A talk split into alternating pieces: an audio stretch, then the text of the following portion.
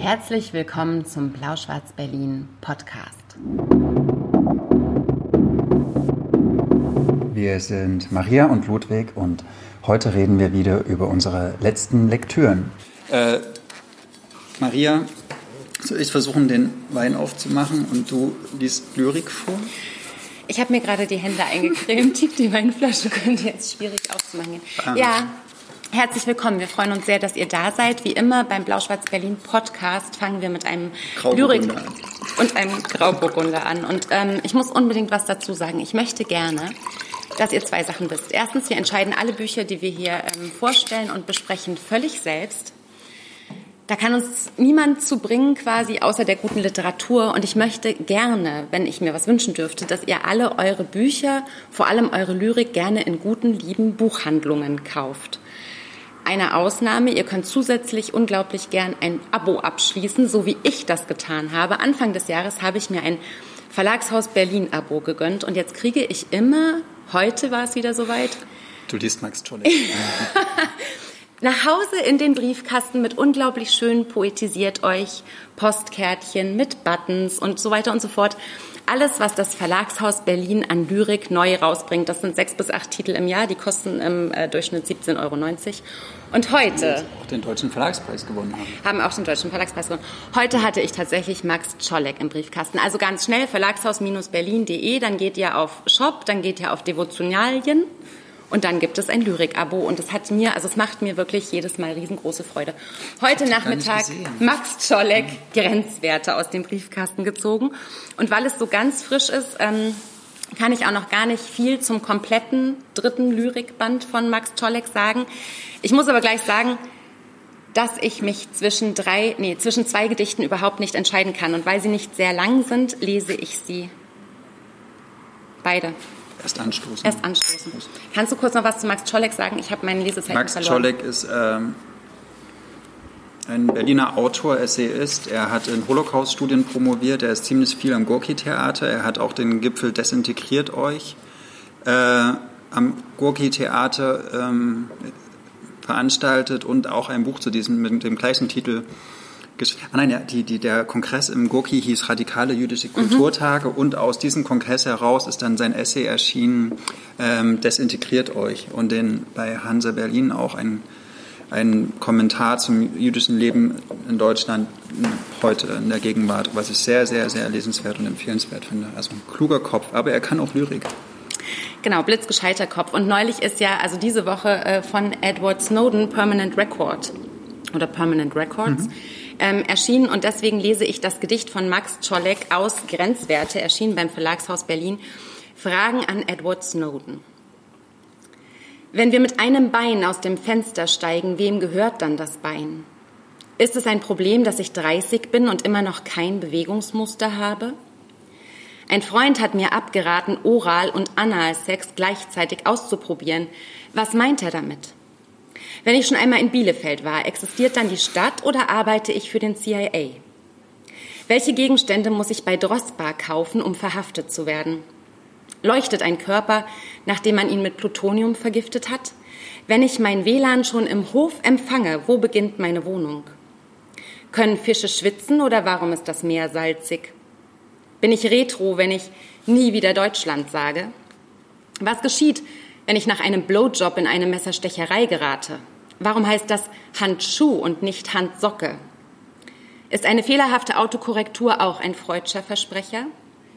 Warum war Chagall ein gefragter Künstler? Welche Musik hört man, während man sich den Sprengstoffgürtel anlegt? Sind Chemtrails ein Grund, die Hausaufgaben nicht zu machen? Haben die Juden auch das World Trade Center gesprengt? Wie weit kann ich gehen, bis das hier weh tut? Wer verkaufte Ingeborg Bachmann die letzten Zigaretten? Warum landen Meteoriten immer in Kratern? Werde ich, wenn ich Gin Tonic mag, schneller zum Psychopathen? Kann mir jeder Deutsche eine gute Wurst besorgen? Brachte der Mörder Trotzkis den Eispickel nach Mexiko oder kaufte er ihn vor Ort? Wie lange sollte ich meinen Hamster in der Mikrowelle trocknen? Was kostet Zyklon B? sagte der zweite Hoden Hitlers zum Abschied leise Grüß Gott. Warum werden Pferde nur so alt wie Jazzsängerinnen? Liegen vor dem Reichstag nun Flüchtlinge begraben? Hat der Papst dich wirklich heilig gesprochen? Wird, sobald ich Schutzraum sage, die Sprache zu einem Luftangriff? Max Czolek. Und ein letztes, ganz kurzes, weil ich mich wirklich nicht entscheiden konnte. Ah, übrigens, das, was ich gerade gelesen habe, ist aus dem Kapitel Verschwörungstheoretische Gedichte. Und das nächste ist aus dem Kapitel Eine Jahreszeit, in der Amos Oz mal wieder nicht den Nobelpreis erhält. Und das Gedicht heißt, Fahre über das Papier die blühende Luft. Sage dir auf, was du weißt, dass die Freunde ihre Hand über deinen Rausch halten. Dass du deine Lyrik in den Neuschnee pinkelst, sicher sein kannst, bald ist sie fort dass der Blutdruck der Grenzflüsse, ein Tinnitus, vor dem du die Ohren verschließt, dass glimmende Wolkenpaläste auf dem Weg nach Hause, dass du an eigenen Fehlern sterben wirst wie die Helden einer Tragödie, nicht wie Tiere, dass Lots Frau Dichterin gewesen sein muss, dieser Zwang zum Blick zurück, dass du mal wieder vergessen hast, deine Kerzen zu löschen und jetzt steht alles in Flammen. Geiler Typ, oder? Mhm. Max Czolek, Verlagshaus Berlin. Ich finde, wir sollten unbedingt erwähnen, dass die Illustrationen zu diesem Buch von Mario Hamburg sind. Erstens, weil er ziemlich tolle Illustrationen macht, die immer so ein, so ein Fetisch-Club-Charakter haben, finde ich. ja, aber gut, das ne? zeichnet auch das Verlagshaus Berlin ja aus, ne? dass ja. alle ihre Lyrikbände von tollen IllustratorInnen illustriert wurden. Genau, Sehr Mario richtig. Hamburg. Cool. Jetzt darfst du. Ja. Heute Morgen fertig gelesen. Mm. Helga Flattland, eine moderne Familie, erschien im Weitle Verlag und übersetzt von Elke Ranzinger aus dem Norwegischen. Ja. Genau, das, äh, das ist eines dieser Bücher, die in diesem Herbst erscheinen, die aus dem Norwegischen übersetzt wurden, weil Norwegen ist in diesem Jahr Gastland auf der Frankfurter Buchmesse und deswegen schauen wir natürlich besonders interessiert auf die norwegische Literatur. Äh, der Weitle Verlag macht das eigentlich auch immer ganz gut. Also hat auch aus, aus dem Georgischen übersetzen lassen und jetzt halt aus dem Norwegischen. Ähm, Helga Flattland hat für eine moderne Familie, das im Original 2017 erschienen ist, ähm, den Preis der norwegischen Buchhändler. Innen? Steht da nicht, aber äh, ich impliziere die jetzt mal. Erhalten. Also in Norwegen ein Riesenerfolg und auch aus dem Grund habe ich es sehr interessiert in die Hand genommen, auch noch aus anderen Gründen. Mhm. Worum geht's? Es geht um eine Familie, wie der Titel ja auch schon sagt.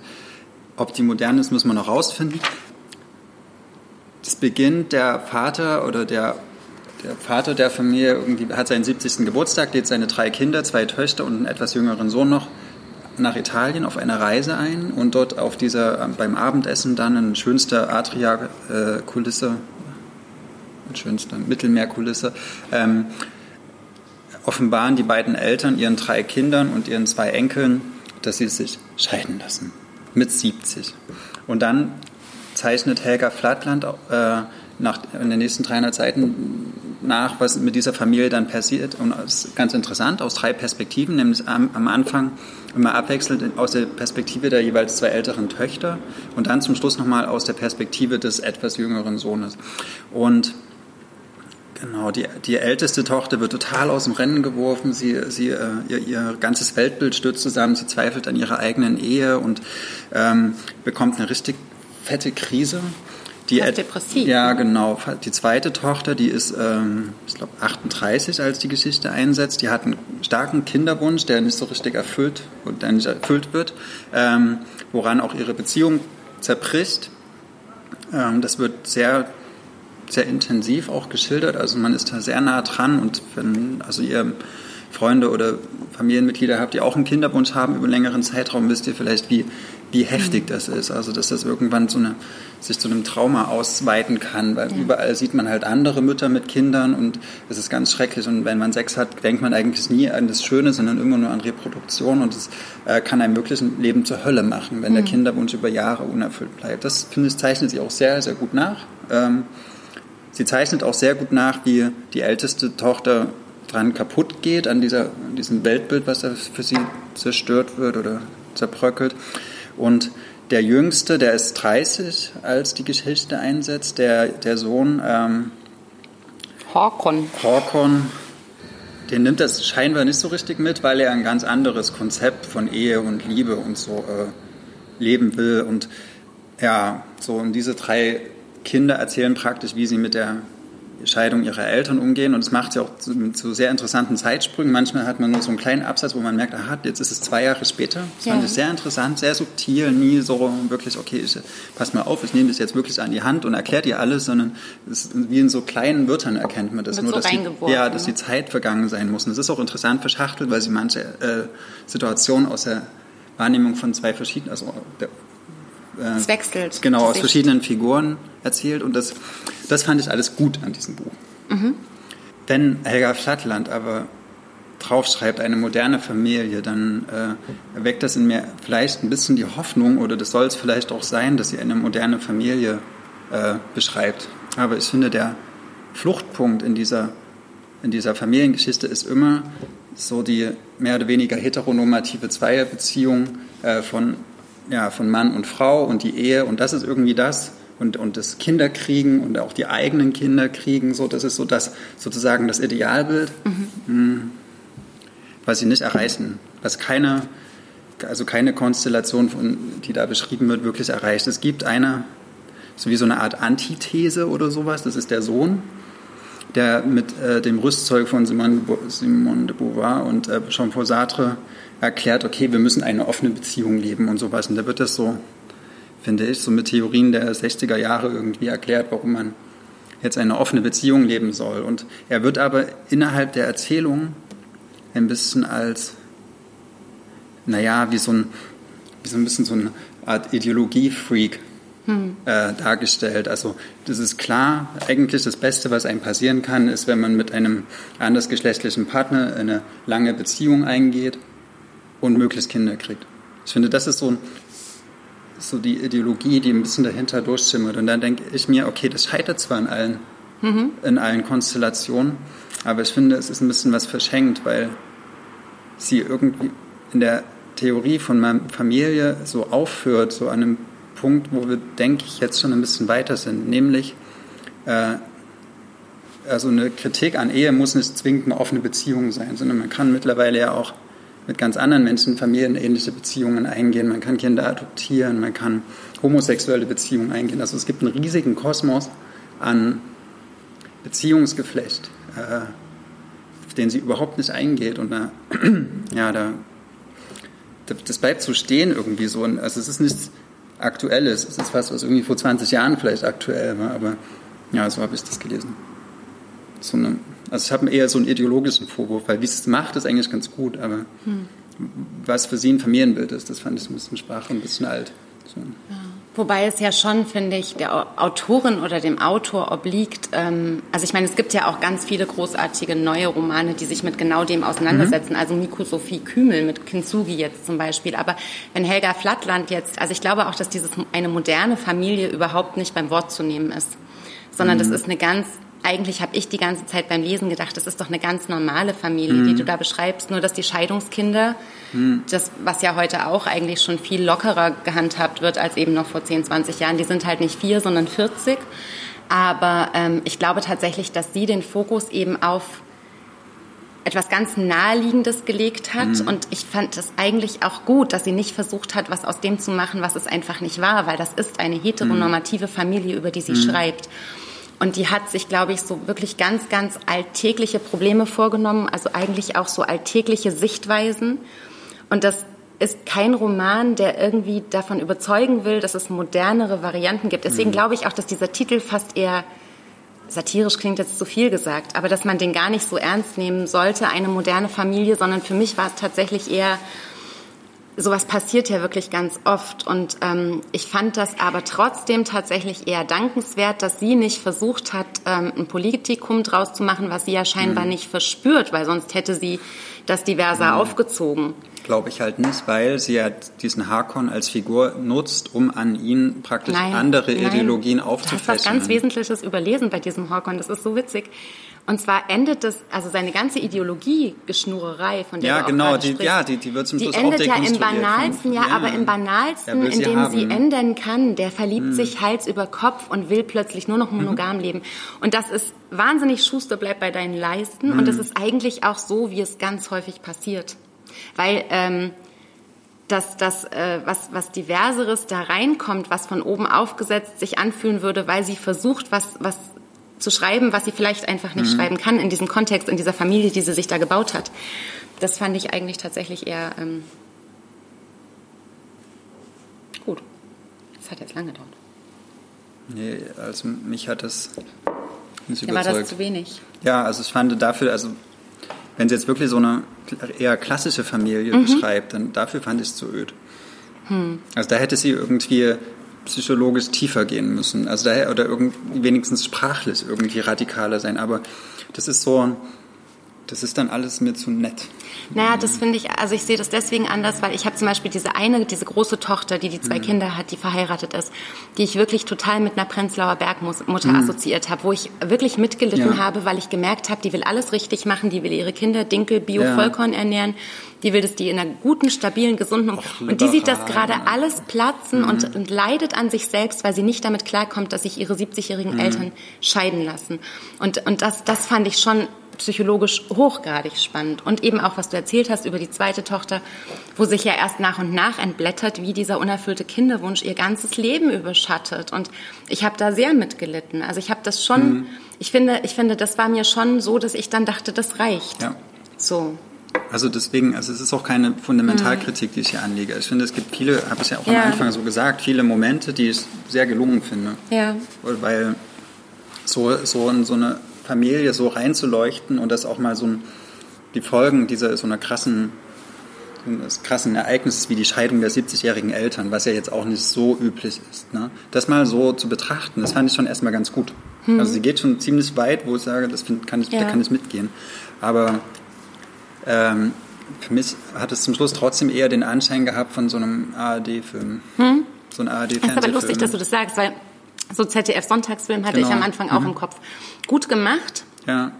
Aber, und das finde ich. Ich auch die Bilder die ganze Zeit im Kopf. Also man ist ja auch drin in dieser Familie, ja. ne? wenn die essen und sowas. Das was sehr Filmisches. Genau, ich, ich, ich Aber die, ich fand halt auch, es ist so ein Buch, was viele Leute lesen können. Und ich habe mich tatsächlich auch sehr gefreut, weil der Weidle Verlag es wirklich verdient, um auch haufenweise großartiger Bücher, die aber wirklich auch so ein bisschen Mut und Kraft erfordern, die so anzupacken. Also du mhm. hast hier schon Surab Karumice besprochen, wir mhm. haben Akamochiladze besprochen. Das sind alles großartige Bücher, die sind aber nicht leicht. Das Schneckenhaus von, von Mustafa Khalifa.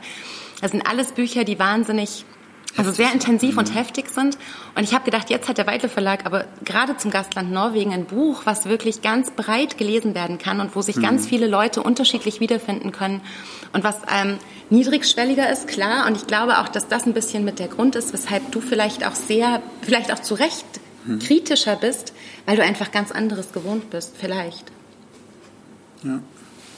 Die taucht halt auf jeder Liste auf, ne? Immer. Mhm. Und das finde ich halt interessant. Die haben das ja eingekauft auf Anraten Elke Ranzingers, der Übersetzerin hin, bevor das auf Norwegisch erschienen ist, weil die das schon gelesen hatte. Mhm. Und es taucht auf jeder Liste auf. Immer wenn es heißt, welche norwegischen Autorinnen und Autoren muss man dieses Jahr im Gastland bla bla lesen, taucht Helga Flattland auf. Aber das ist super spannend. Warum? Wahrscheinlich auch, weil Gastland und heißt auch immer, dass man über die Literatur vielleicht auch etwas über dieses Gastland erfahren würde. Wenn Sie im gleichen Stil zum Beispiel über eine amerikanische Familie geschrieben hätte, wie zum Beispiel die Korrekturen von Jonathan mhm. Franzen, was vielleicht ein ähnliches, ähnliches Thema hat, aber mhm. ungefähr, also ich finde es besser. Mhm. Ähm, aber hier beschreibt sie ja auch eine norwegische Familie. Also Norwegen ist auch Schauplatz dieser Geschichte und nicht nur irgendwie ein, ein Wohnzimmer, sondern ja. sie beschreibt die Wanderung, sie beschreibt das Essen, sie beschreibt das äh, Sommerhaus. Die, das, das, wenn sie zusammenziehen, ja, wir haben uns erstmal eine Wohnung gekauft. So, also auch so ein bisschen äh, norwegischen Lebensstil. Und ich mhm. glaube, das macht es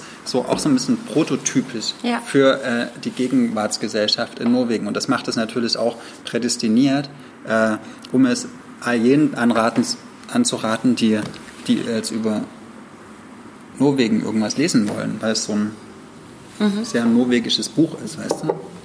Das stimmt, das kann ich sagen. Also man hat es, glaube ich, jetzt mit, als norwegischer Autor oder Autorin total schwer, wenn ja. man jetzt ein fantastisches Buch schreibt über den Iran.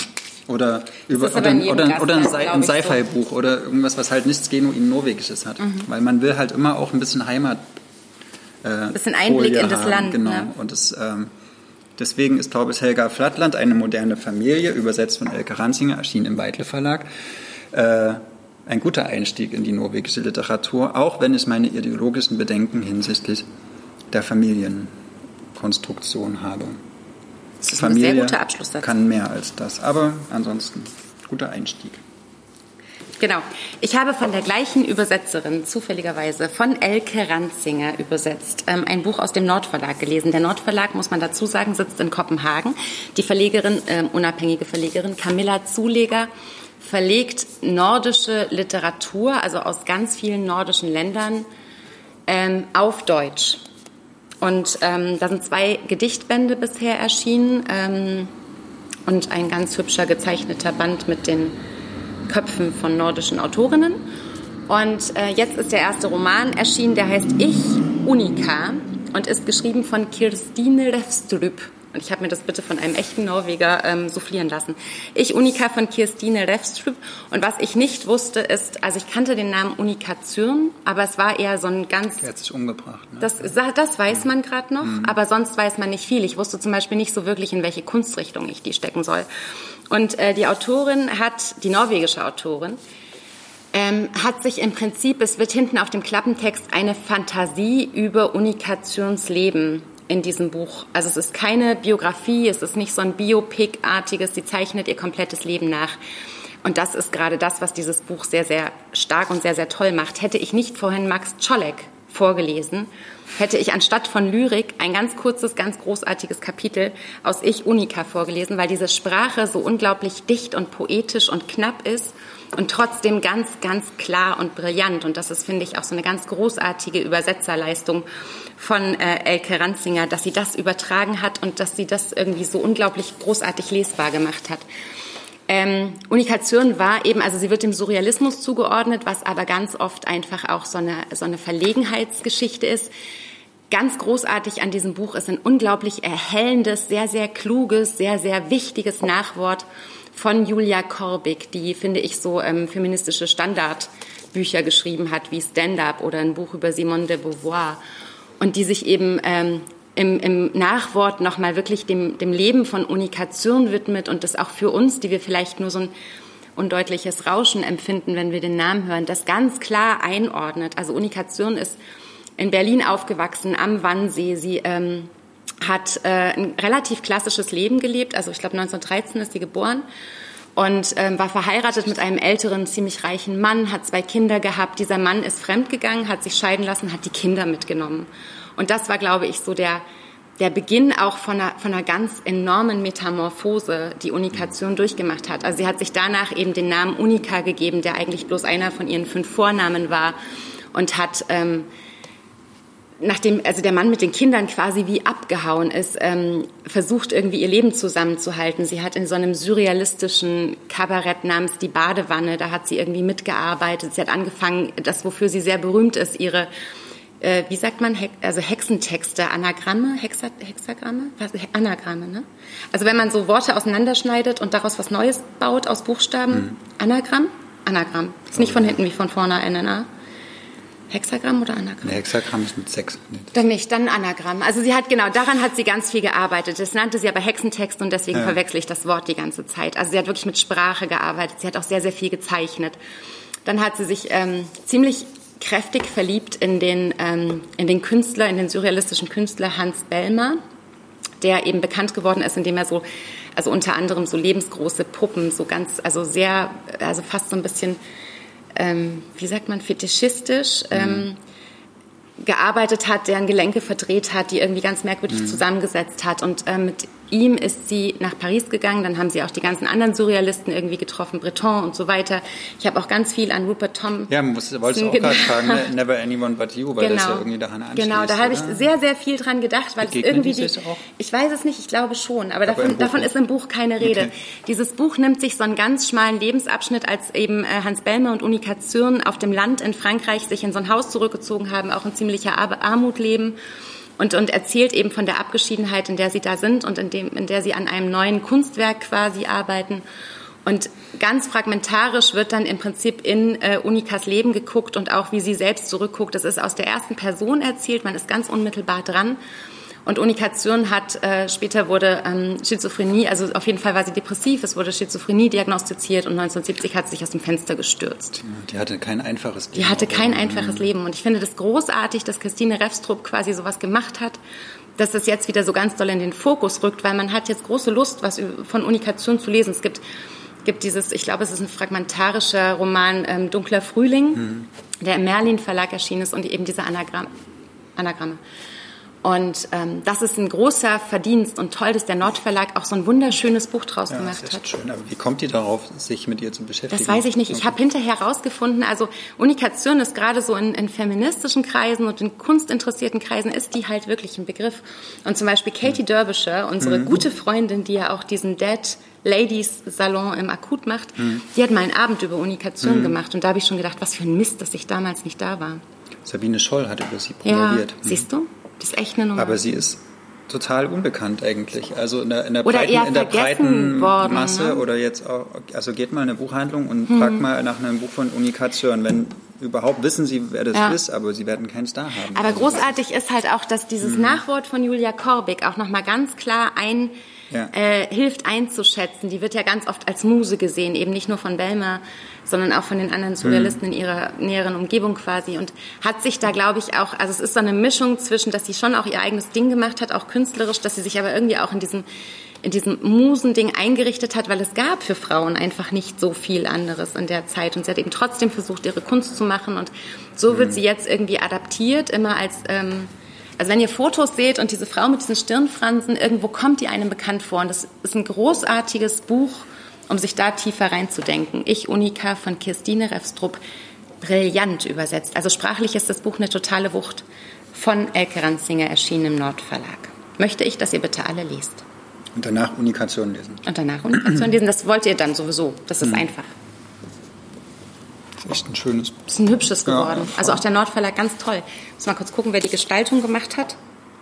Mathilde Juhl vom Juhl Studio und das merkt man. Also auch wenn man das so aufmacht, das könnt ihr jetzt im Podcast nicht sehen, aber es hat einen wunderschönen lila, tief purple Schutzumschlag und unten drunter ist es dann so hm. aquarellig, türkis schimmernd. Das ist sehr hübsch. Du bist dran. Ja. Jetzt, äh, das ist jetzt ein bisschen schwieriger, was ich jetzt mache, weil ich war im Urlaub. Wir haben dich sehr vermisst. Alle, Drei Wochen lang genau, haben wir dich richtig schlimm vermisst. Alle, die, äh, ja, manche ja. haben es mitbekommen. Und zwar, äh, ich war in Rumänien, weil mich ja der Osten sehr interessiert. Und meistens, wenn ich irgendwohin in den Urlaub fahre, versuche ich äh, Texte oder Romane aus dieser Region zu lesen, weil ich der Meinung bin, dass wenn man reist, irgendwie durch das Lesen dieser Bücher auch nochmal eine, wie nochmal eine neue Verständnisebene für das Land mhm. äh, erhält. Also letztes Jahr war ich in Lissabon, habe Pessoa gelesen, was ich fantastisch fand, und jetzt war ich halt in Rumänien und jetzt ist es wahrscheinlich nicht so schwer zu erraten, was ich gelesen habe, weil es nämlich auch in Siebenbürgen war und in der Hauptstadt von Siebenbürgen ist Hertha Müller geboren. Wie heißt ähm, die Hauptstadt von Siebenbürgen? Hermannstadt. Ach so, ja, stimmt. Oh, langes Zeit. Deutsch und, ach nee, sie ist gar nicht in Hermannstadt geboren, aber in Nitzkidorf. Auf jeden Fall, ich war in Siebenbürgen, unter anderem und in den Karpaten und in der Walachei, die. Die wirklich Walachei, die ich heißt wirklich gedacht, Walachei. Witz, aber dann fiel es mir wieder äh, ein. Genau, ich habe diesen Typ aus Chick, habe ich nicht gesehen dort. Ähm, genau, Artenschaukel habe ich dort gelesen und das ist sehr interessant, weil das ein bisschen die Geschichte von Oskar Pastior nachzeichnet, der ähm, als, man muss vielleicht, okay, ich muss noch ein bisschen eher anfangen. Die Rumänen waren bis 1944 Alliierte der Nazis und haben auf Seiten der Nazis gegen die äh, Sowjetarmee gekämpft. Ähm, dann wurde der Diktator äh, gestürzt in Rumänien und sie haben die Seiten gewechselt und ab nun an auf Seiten der Roten Armee gegen, gegen die Nazis gekämpft. Ähm, Anfang 1945 ähm, hat ein General aus Russland entschieden, dass äh, alle in äh, Rumänien lebenden Deutschen, da gibt es seit dem 12. Jahrhundert leben dort Deutsche, die Siebenbürger Sachsen, äh, nach Russland äh, deportiert werden sollten, um dort in, in Arbeitslagern am Wiederaufbau der von den Deutschen zerstörten russischen äh, Gebäude mitzuwirken. Und Oskar Pastior war einer von ihnen. Ähm, der ist mit 17 eingezogen worden. Also es wurden alle Frauen und Männer zwischen 17 und 45 wurden eingezogen, die mhm. deutschen Pass hatten in Rumänien. Ähm, er wurde eingezogen oder deportiert in ein russisch-ukrainisches Arbeitslager und musste dort fünf Jahre lang arbeiten. Und davon erzählt dieses Buch. Also es beginnt relativ, oder es erzählt relativ chronologisch, setzt ein mit ähm, ein paar Tage bevor er sozusagen weiß, dass er abgeholt wird, wie er seinen Koffer packt, was er anhat. Also extrem interessant, was nimmt man mit in ein Arbeitslager. Ne? Also er erzählt es mhm. auch sehr nah aus einer Ich-Perspektive. Ähm. Und dann erzählt er, wie er dahin gefahren ist wie, und wie die Bedingungen dort waren, woran er gedacht hat. Dabei geht es wie, also auch in eigentlich allen Lagerromanen, also auch bei also der Archipel Gulag ist kein Roman, aber halt ein Bericht oder ähm, der Funke Leben von Remarque oder so. Es geht in diesen, Lager, in diesen Lagertexten geht es eigentlich immer um Hunger. Hunger ist eigentlich so das, das fundamentale Prinzip. Also das ist eigentlich noch schlimmer als, als Sterben, weil der Hunger irgendwie viel präsenter ist und jeden Tag. Und ähm, das ist auch das, worüber er sehr viel erzählt. Er denkt die ganze Zeit ans Essen. Also er erzählt auch, was sie alles für Gräser essen konnten, zu welcher Jahreszeit die geblüht haben und wann man sie nicht mehr essen konnte. Und das, also es wird, der, der, das ganze Denken ist eigentlich darauf geeicht und dann richtig fies in der Erinnerung, was man früher gegessen hat. Also man wird die Erinnerung auch nicht mhm. los. Und das fängt man an so genau, ja, Gänse ja, und, und, und, meine, und, und, in Rumänien, das ist ein sehr landwirtschaftlich geprägtes Land, also die, die Pfirsiche und die mhm. Erdbeeren und die äh, Kartoffeln und alles, was da so, also die haben auch eine gute Küche da und und das hat er sich alles erinnert und das ähm, ja, ist im Lager extrem schwer, das auszuhalten. Und, und das schreibt genau. Hertha Müller aus seiner Perspektive. Mhm, genau, also sie hat ähm, weil ihre Mutter, Hertha Müllers Mutter, also Hertha Müller selber ist in den 50er Jahren erst geboren, aber ihre Mutter war auch in so einem Arbeitslager und sie hat dann irgendwann, kam sie mit Oskar Pastior, der auch ein sehr berühmter ähm, rumänischer Lyriker geworden ist und ähm, Schriftsteller, in Kontakt und hat gemeinsam mit ihm angefangen, an diesem Text zu arbeiten. Also er hat ganz, ganz viel erzählt, wie es ihm da ging und äh, auch, glaube ich, eine sehr poetische Sprache dafür gefunden. Also ich denke mal, dass es auch durchschimmert, auch wenn, wenn das nicht gekennzeichnet ist. Und, aber vor der Veröffentlichung noch, ich glaube, das war 2008, ist Oskar Pastior und ich meine auf der Buchmesse in Frankfurt gestorben. Ganz plötzlich.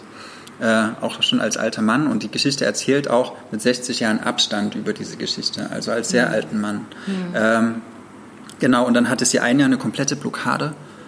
Äh, konnte überhaupt nichts mit diesem Text machen. Dann musste sie aber, ich muss das jetzt weitermachen. Ich darf, und vor allen Dingen, ich darf das auch weiterschreiben. Es ist keine Anmaßung, wenn ich mich jetzt in seine, in seine äh, Perspektive hineinversetze. Sondern eigentlich so eine Art Nachfolgepflicht. Ne? Genau. Es wundert es ein bisschen, dass Oskar Pastiors Name nicht von drauf steht. Irgendwie, ich finde, das hätte es verdient, weil sie wirklich ähm, sein Leben nutzt, um diese Lagererfahrungen zu verdeutlichen. Aber sie hat ja davor schon geschrieben und sie hat ja auch danach noch genau. geschrieben. Und mhm. ich glaube, ähm, also sie ist eine fähige hm. Autorin und musste das jetzt, glaube ich, auch. Wann hat sie den Literaturnobelpreis Dafür, bekommen? also ähm, 2009, glaube ich. Man kriegt den ja immer fürs Lebenswerk, ne? Ja, genau. Hm. Also ja, um 2009 oder mhm. ähm, Dafür hat sie den, ja, aber es wird auch schon gesagt, dass sie dafür den Nobelpreis mhm. bekommen hat, aber natürlich auch für die Texte vorher.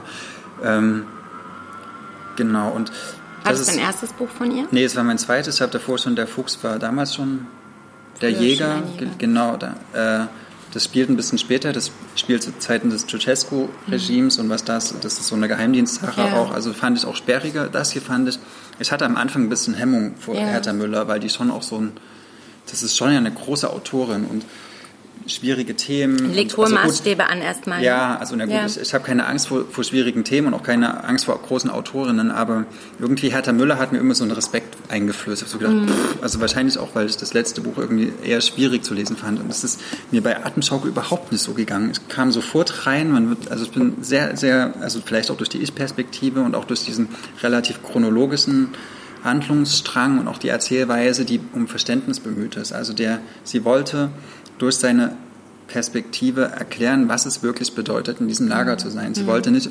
irgendeine eine Verschachtelung oder eine mystische Überhöhung von, von Tatsachen, sondern sie wollte sagen, so war es. Und was sie dann aber, also man ist wirklich drin in diesem Lager, man ist mit ihm drin, man, man friert mit ihm, man, man hat, sie beschreibt, beschreibt auch so Läuse. Das, Läuse müssen ganz schlimm gewesen sein. und die, äh, wie das so juckt überall, was sie dann machen und wie sie sich alles aufkratzen nichts, ne? und sowas. Und da, also, da, da, ist man wirklich sehr nah dran und das ist mhm. eine sehr, sehr sinnliche Prosa auch.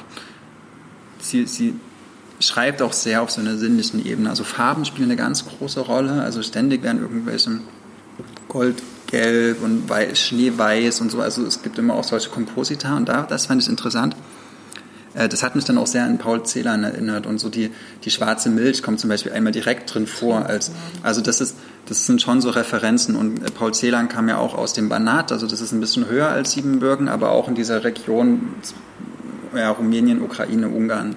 Also er kommt aus einer indischen Region wie Hertha Müller. Und da fand ich es auch spannend, mal diesen Verweis irgendwie, wie sie den relativ offensichtlich äh, mhm. so eingeschrieben hat.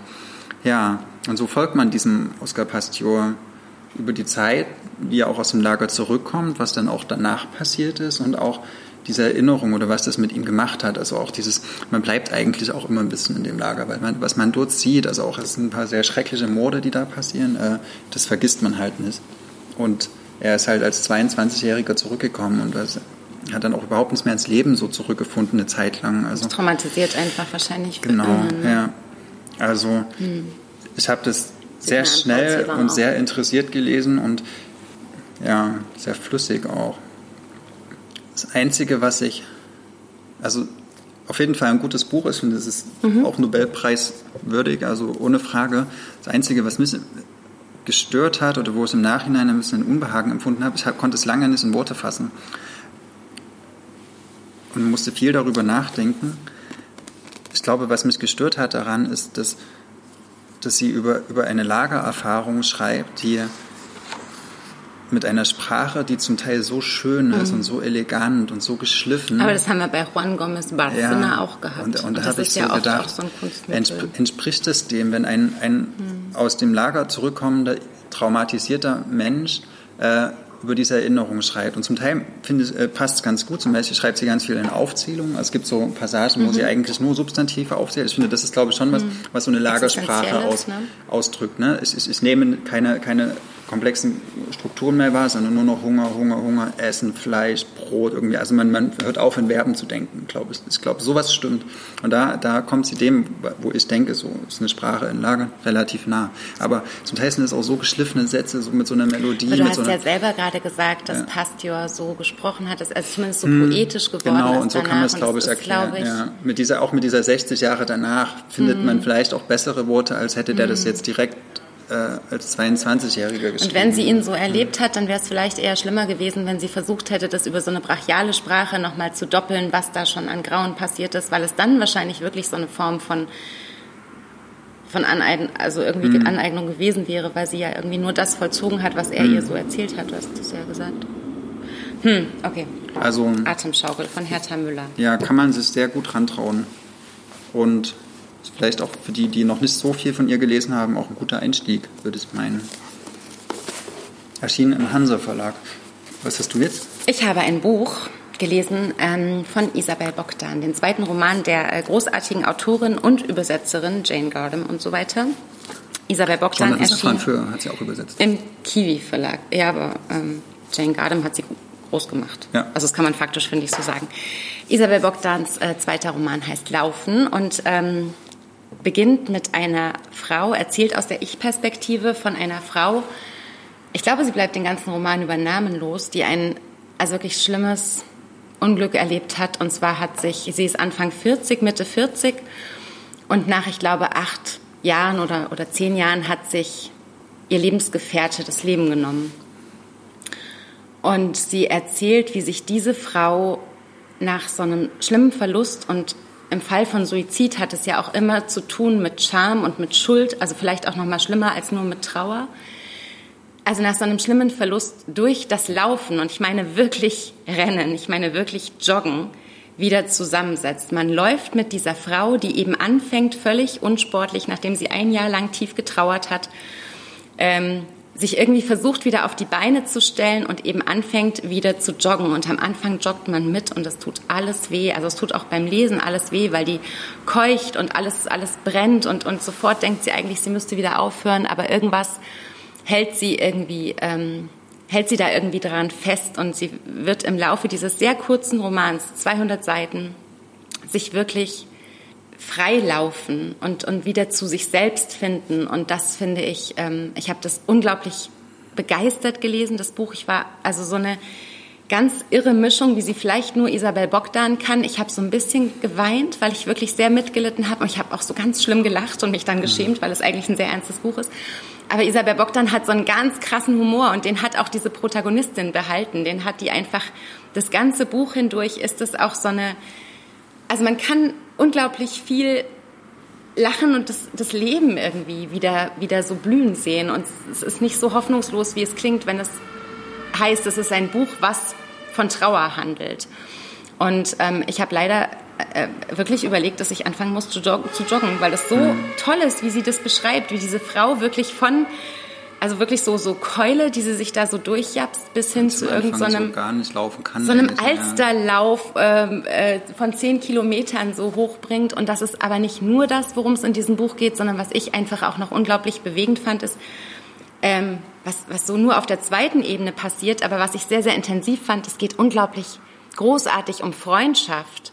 Weil die wenigen Menschen, die nach so einem Schicksalsschlag irgendwie übrig bleiben in der persönlichen Nähe, die das auch aushalten und die darüber hinaus bei einem bleiben. Das ist im äh, Fall der Protagonistin ihre Freundin Rike. Die, die Protagonistin ist übrigens Bratschistin. Mhm. Also sie spielt Bratsche in einem wirklich professionellen großen Orchester und ähm, Deswegen ist dieses Buch auch permanent eine Liebeserklärung an die klassische Musik und hat mich also auch ganz viel irgendwie dazu gebracht, nochmal Stücke nachzuhören, über die in diesem Buch gesprochen wird.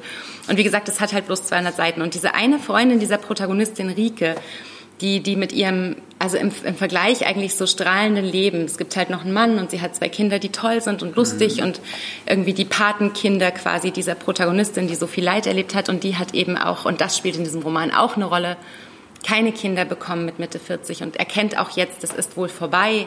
Auch das macht irgendwie so einen Lebensabschnitt, zu, äh, lässt den zu Ende gehen.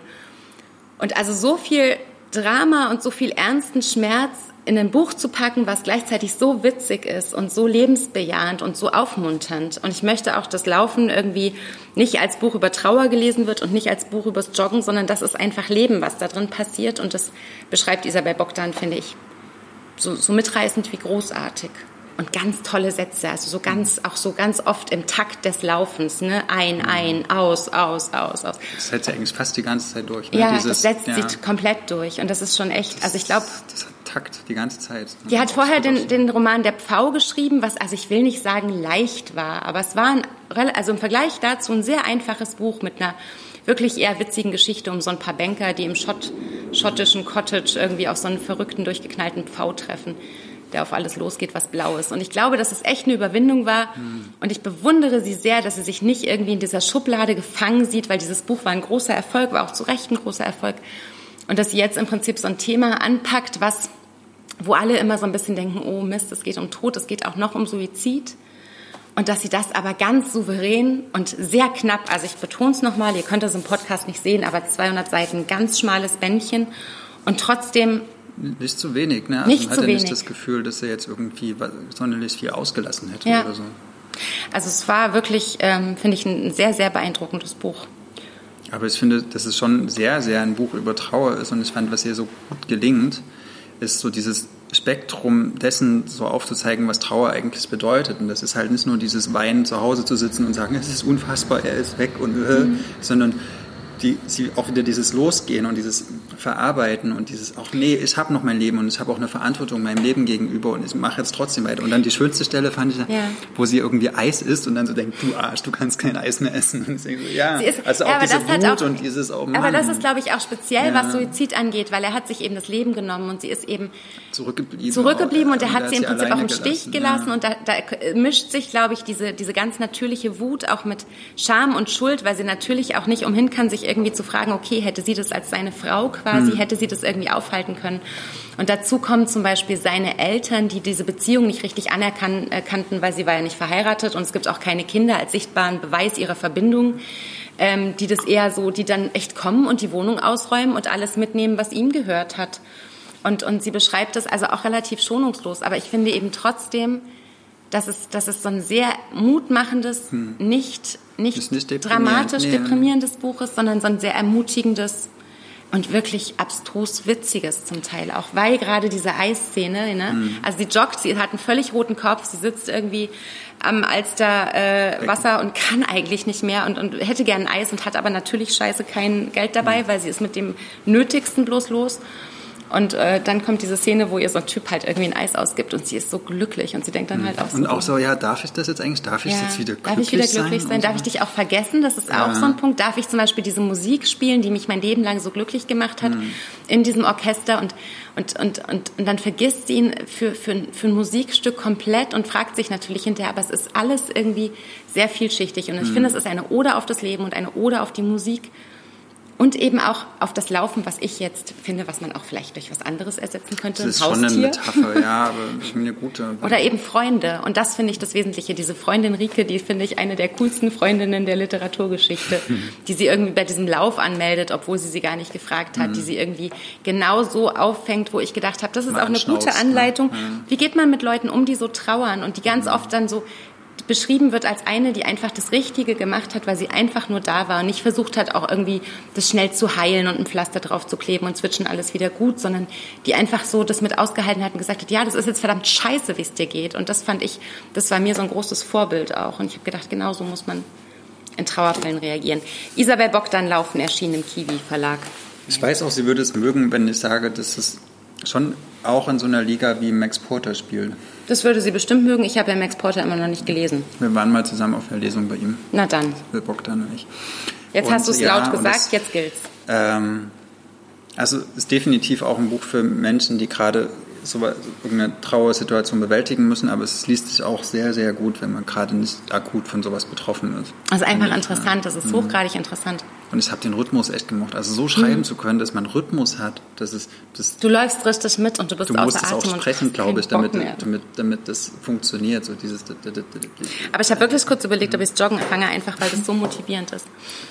So, ich will, dass wir noch zwei Bücher schaffen. Du eins, ja. ich eins. Du hast fünf. Okay. Also ich bin ja mit dem Zug in die, äh, in die Ukraine, wollte ich gerade sagen, nach Rumänien gefahren und habe mir dann nochmal ein Zugbuch rausgesucht, das ich schon mal vor ein paar Jahren gelesen hatte, als es erschienen ist. Und jetzt wollte ich es wieder lesen, weil äh, Matthias Inhar, der Alkohol und die Wehmut in der transsibirischen Eisenbahn geschrieben hat, er auf einem so einem Zugprojekt. Claudia ähm, Hamm würde jetzt sagen Matthias. Matthias Inhar. Matthias. Sie sagt das immer so schön, ich kann das. Äh, Claudia Hamm ist auf jeden Fall die Übersetzerin und sie hat äh, ja sehr viele. Es, es gibt Folgen, in denen es kein übersetztes Buch von Claudia Hamm bespreche. Es gab schon welche. Ja, auf jeden Fall der Alkohol und die Wehmut. Da geht es um eine, einen jungen Mann, der in Paris studiert und da eine Frau kennenlernt, mit ihr eine Beziehung anfängt und sie aber so in die russische Literatur verliebt ist, dass sie irgendwann sagt, ich muss jetzt nach Moskau ziehen, ich muss jetzt Russisch lernen und ich will äh, die ganzen Russen im Original lesen. Ich kann es so verstehen. Das ist ja erstmal schon an sich also traumhaft. Und ja. dann fährt sie nach Moskau, schreibt sich dort ein, ähm, fängt auch an, in Moskau ein Leben aufzubauen und sie sagt immer wieder, komm zu mir, komm zu mir. Und er hat so eine Sehnsucht und sagt, eigentlich, ich verstehe kein Wort Russisch und irgendwann, und naja, äh, aber dann fährt er auch dorthin und dann sind sie zu zweit dort und sie, und sie hat vorher schon, bevor er kam, einen anderen jungen Mann kennengelernt, der, glaube ich, auch sehr... In Russen? Ja, ich glaube ja, ich bin mir nicht ganz sicher. Ja, was? Spielt auch gar keine Rolle. Okay. Ähm, auf jeden Fall haben die dann so eine Art Dreiecksbeziehung, die extrem heftig ist. Also sie reden sehr, sehr viel über Literatur und über sehr existenzielle Themen und auch über die Liebe und das Leben und Tod. Und aber sie nehmen auch hart viel Drogen. Sie, sie machen die krankesten Spiele irgendwie und ähm, und dann geht es natürlich kaputt. Also es hält nicht lange. Es ist einfach so wie ein Rausch. Ultra kompensierte Lebenszeit, nach der alles kaputt ist. So, ähm, und äh, er muss daraufhin wieder zurück. Ähm, oder er geht zurück, er hält es nicht aus. Ähm, sie bleibt in Moskau, schmiert völlig ab, also ganz, ganz schwer drogenabhängig. Also wir reden da auch von Heroin.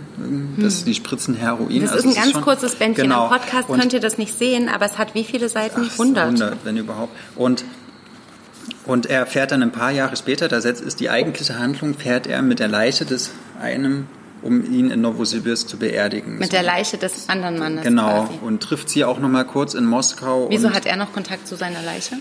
Naja, die, der ist irgendwie in Moskau gestorben und sie ruft ihn an und sagt, kannst du mit ihm dahin fahren in seinen Geburtsort? Weil ich schaffe das nicht, ich bin zu trübe. Aber sie ist noch mit ihm zusammen? Nee, da ist so. niemand mehr mit irgendjemandem zusammen. Das oh ist, alles ist kaputt.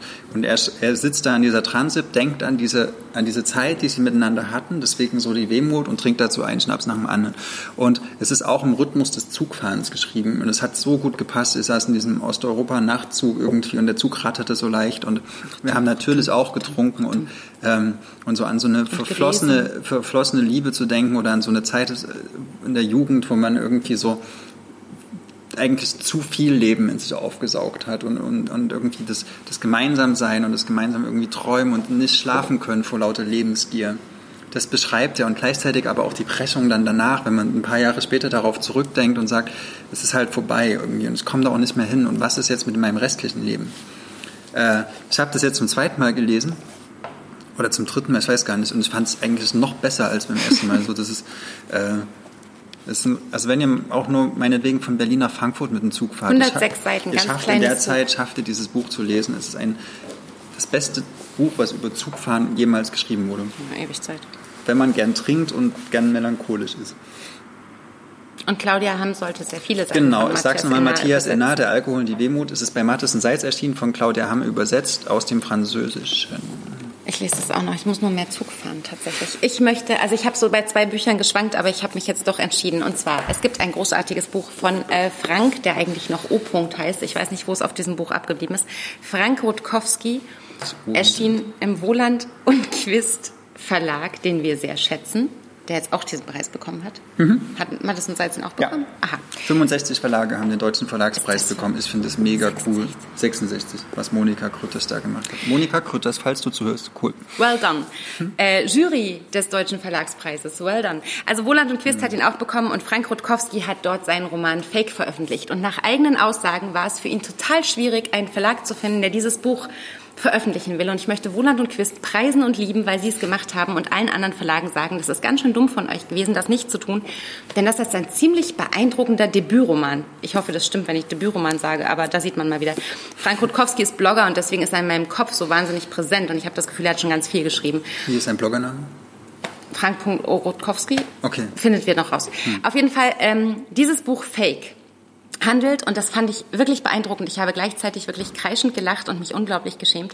Es fängt an, im Stuttgarter Kessel zu spielen und erzählt von einer kleinen Familie. Ähm, Sophia und Jan haben gerade ein Baby bekommen. Sophia war mal ähm, in einer ziemlich leitenden Position bei Daimler, so wie man sich das vorstellt. Jan ist Journalist, aber eigentlich auch eher, er will noch irgendwas Vernünftiges in diesem Journalismusberuf. Momentan dümpelt er bei so einer etwas kleineren Tageszeitung rum. Aber Sophia ist jetzt schwanger und hat ein Baby bekommen, Max. Und natürlich tritt Sophia kürzer und kümmert sich um Max, während Jan irgendwie ähm, seinen Journalistenalltag zu wuppen versucht. Und der erste, ich würde sagen, das erste Drittel dieses Romans handelt in beeindruckender, wirklich unglaublich beeindruckender Weise davon, wie Sophia an diesem Alltag als Mutter scheitert und ich sie so verstehen konnte, weil dieses Max-Kind ist unglaublich nervig. Das nimmt alles von ihr, das, das zehrt alles aus ihr raus. Es ist ein sehr bedürfnisorientiertes, also bedürfnisintensives Kind. Sie, sie versucht es irgendwie alles wirklich nach besten Kräften, aber sie vereinsamt in ihrer Rolle auch völlig. Und ich habe so ganz oft gedacht, krass, dass ein Mann das versteht. Und dann habe ich mich geschämt für meinen Gedanken, denn natürlich können viele Männer das sehr gut verstehen. Aber dann habe ich gedacht, Gott sei Dank hat es ein Mann geschrieben. Also es ist ungefähr das, was Anke Stelling über Mutterschaft schreibt. Und die hat zum Beispiel den Preis der Leipziger Buchmesse gewonnen. Also Frank Rutkowski schafft es auf ganz beeindruckende, sehr witzige und trotzdem wirklich tief ernste Weise darüber zu schreiben, wie anstrengend dieses erste Jahr alleine mit einem Baby zu Hause ist. Und Frank, ich danke dir sehr, dass du das gemacht hast und dann noch so gut gemacht hast. Vor lauter Frust fängt Sophia an, ihren ganzen Ärger, was denn? Redest du emphatisch gerade. Ja, ihren ganzen Ärger, weil sie äh, checkt plötzlich, dass sie auf sozialen Kanälen super ihren Frust ablassen kann. Sie, sie lockt sich als Troll irgendwo ein und fängt an, irgendwelche bösen Sachen zu kommentieren auf Mütterforen. Sag mal, bist du sicher, dass dein, dass dein Kind so richtig ist? Der Kopf ist ein bisschen groß. Und solche Geschichten, also so bitterböse, wirklich, wirklich, also so, dass ich auch beim Lesen dachte, oh Gott, jetzt geht er gerade ein bisschen über die Grenze. Aber auch so eine, so eine, so eine diebische Freude dabei hatte, wie er diese Sophia wirklich bitterböse also rumtrollen lässt. Und zwar auf jedem also sie nimmt sich alles vor. Also sie sie geht auf irgendwelche Social Media Veganer Partys und und postet da Burgerbilder. Also so nach dem blutige Burgerbilder. Also er ist da wirklich sehr einfallsreich. Und ähm, das ist so der erste Teil des Buches. Und ich dachte schon das wäre okay und das wäre ein sehr guter Roman und ein Buch was es sehr wert wäre geschrieben zu werden. Und im zweiten Teil des Buches geht es dann aber tatsächlich um Jan und es nimmt eine ganz krasse politische Wendung. Ist da auch eine Uhr? Hm? Ach krass, dann muss ich ja nicht immer deine Hand anfassen. Das schaffe ich doch noch ein kleines. Es nimmt eine ganz krasse politische Wendung, weil Jan sich tatsächlich, ohne dass Sophia davon weiß, also die sitzen abends zusammen auf der Couch und jeder hat ein Handy in der Hand und sie trollen sich quasi aus Versehen gegenseitig. Weil Jan tatsächlich, weil seine journalistische Karriere nicht so richtig in die Gänge kommt, anfängt, sich auf so Pegida-Seiten rumzutreiben und großes Verständnis dafür zu haben, was da gerade in Sachsen abgeht. Und dann nimmt dieser Roman eine, oh, eine wirklich nochmal ganz andere Ebene an und ich war zwischendurch auch ganz schön geplättet, weil es, weil es richtig, richtig zur Sache geht. Und abschließend möchte ich sagen, es ist also ein ähm, unglaublich gelungenes Debüt. Oh Gott, Frank, ich hoffe, es ist wirklich ein Debüt, aber ich bin, ähm, ihr ja, seht... Bei Mikrotext schon was geschrieben. Mikrotext, hm, ja. Hatte schon vorher, aber... Nikola kein, Richter, entschuldige aber bitte. keine Belletristik. Ja, also jetzt zumindest... Ähm, Meine ich. Das ist auch echt, das ist, das ist ein sehr, sehr runder Roman und ein sehr lesbares Buch. Es ist wütend und es ist witzig und es ist kurz über der Grenze zu abgrundtief zu sein. Also es gibt so ein paar Fälle, wo ich so dachte, jetzt, jetzt wird es schwierig, ab, ne? mhm. weil, es, weil die Themen einfach wahnsinnig brisant sind. Und ähm, er hält es aber, finde ich, sehr souverän in der Luft. Und äh, ihr solltet bitte alle Fake von Frank Rutkowski lesen, besonders wenn ihr Kinder habt und besonders wenn ihr sauer seid und besonders dann, wenn eure journalistische Karriere nicht in die Gänge kommt. Hm. Eher so als warnendes Beispiel. Sophia und Jan. Und ähm, bevor wir jetzt vielleicht wieder die äh, fünf Minuten überdallern, wollen wir vielleicht noch irgendwas zum nächsten Mal sagen? Ich habe noch was ganz Kleines. Mhm. So. Wenn du das schaffst, super gern. Ja. Ihr kennt, also ihr habt, viele von euch haben wahrscheinlich Rückkehr Rams gelesen von Didier Eribon. Ähm, ich habe es auch gelesen, ich fand es fantastisch. Auch gelesen, äh, ich fand das, äh, also so diese soziologische Perspektive hat mich sehr angefixt. Ähm, deswegen habe ich jetzt auch sehr aufmerksam geschaut, als Theorien der Literatur von Didier Eribon erschienen ist, weil ich auch mich für sowas interessiere. Und im Untertitel hieß dieses, heißt dieses Buch Geschlechtersystem und Geschlechtsurteile. Klingt Geschlechtsurteile? Müsste es nicht Geschlechterurteile heißen? Nö, so. Und das klingt ja erstmal spannend, ne? wenn so ein Soziologe, der irgendwie so herrlich schreibt über so ein Thema. Ne? Im Passagenverlag. So, genau, im Passagenverlag erschienen und übersetzt von ähm, Christian Leitner aus dem Französischen. Ähm, das Ding ist, das ist ein Vortrag, den er an der Uni gehalten hat. Ich weiß gar nicht jetzt, äh, Collège de France oder so. Ähm, und was er alles bei Rückkehr Rams macht, ne? diese elegante Sprache und dieses, man nimmt ein, er nimmt einen mit und erklärt und sowas, das passiert ja alles gar nicht, sondern er erklärt anhand von Proust und anhand von Jean Genet.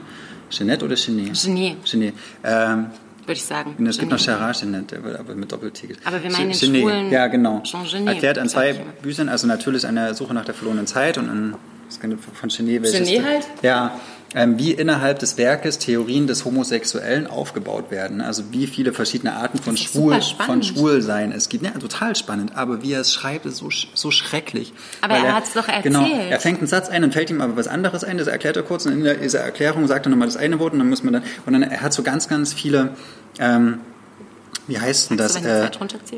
Parenthesen heißt es. Also ein, Einschübe so. Und ich glaube, im Französischen geht das besser, aber im Deutschen haben wir leider eine Satzklammer. Das heißt, wir müssen bis zum Ende des Satzes warten, bis das Verb zugemacht wird. Deswegen find, fand ich das unmöglich zu lesen. Aber äh, hast aber du gesagt, es ist ein Vortrag? Es ist ein Vortrag. Ist der so ja. quasi mitstenografiert? Also ja, irgendwie schon, ja, genau. Aber auch von Foucault sind zum Beispiel Vorträge in, in Buchform erschienen, die, die lesen sich hervorragend. Aber das aber ist einfach. Aber darfst du an einem Vortrag rumlektorieren?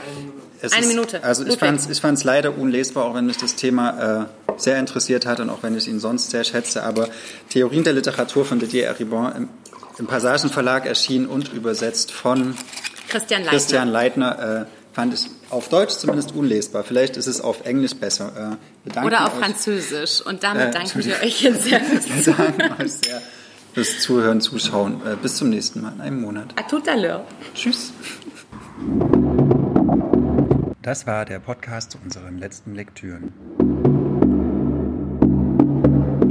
Ludwig und Maria von Blau-Schwarz Berlin.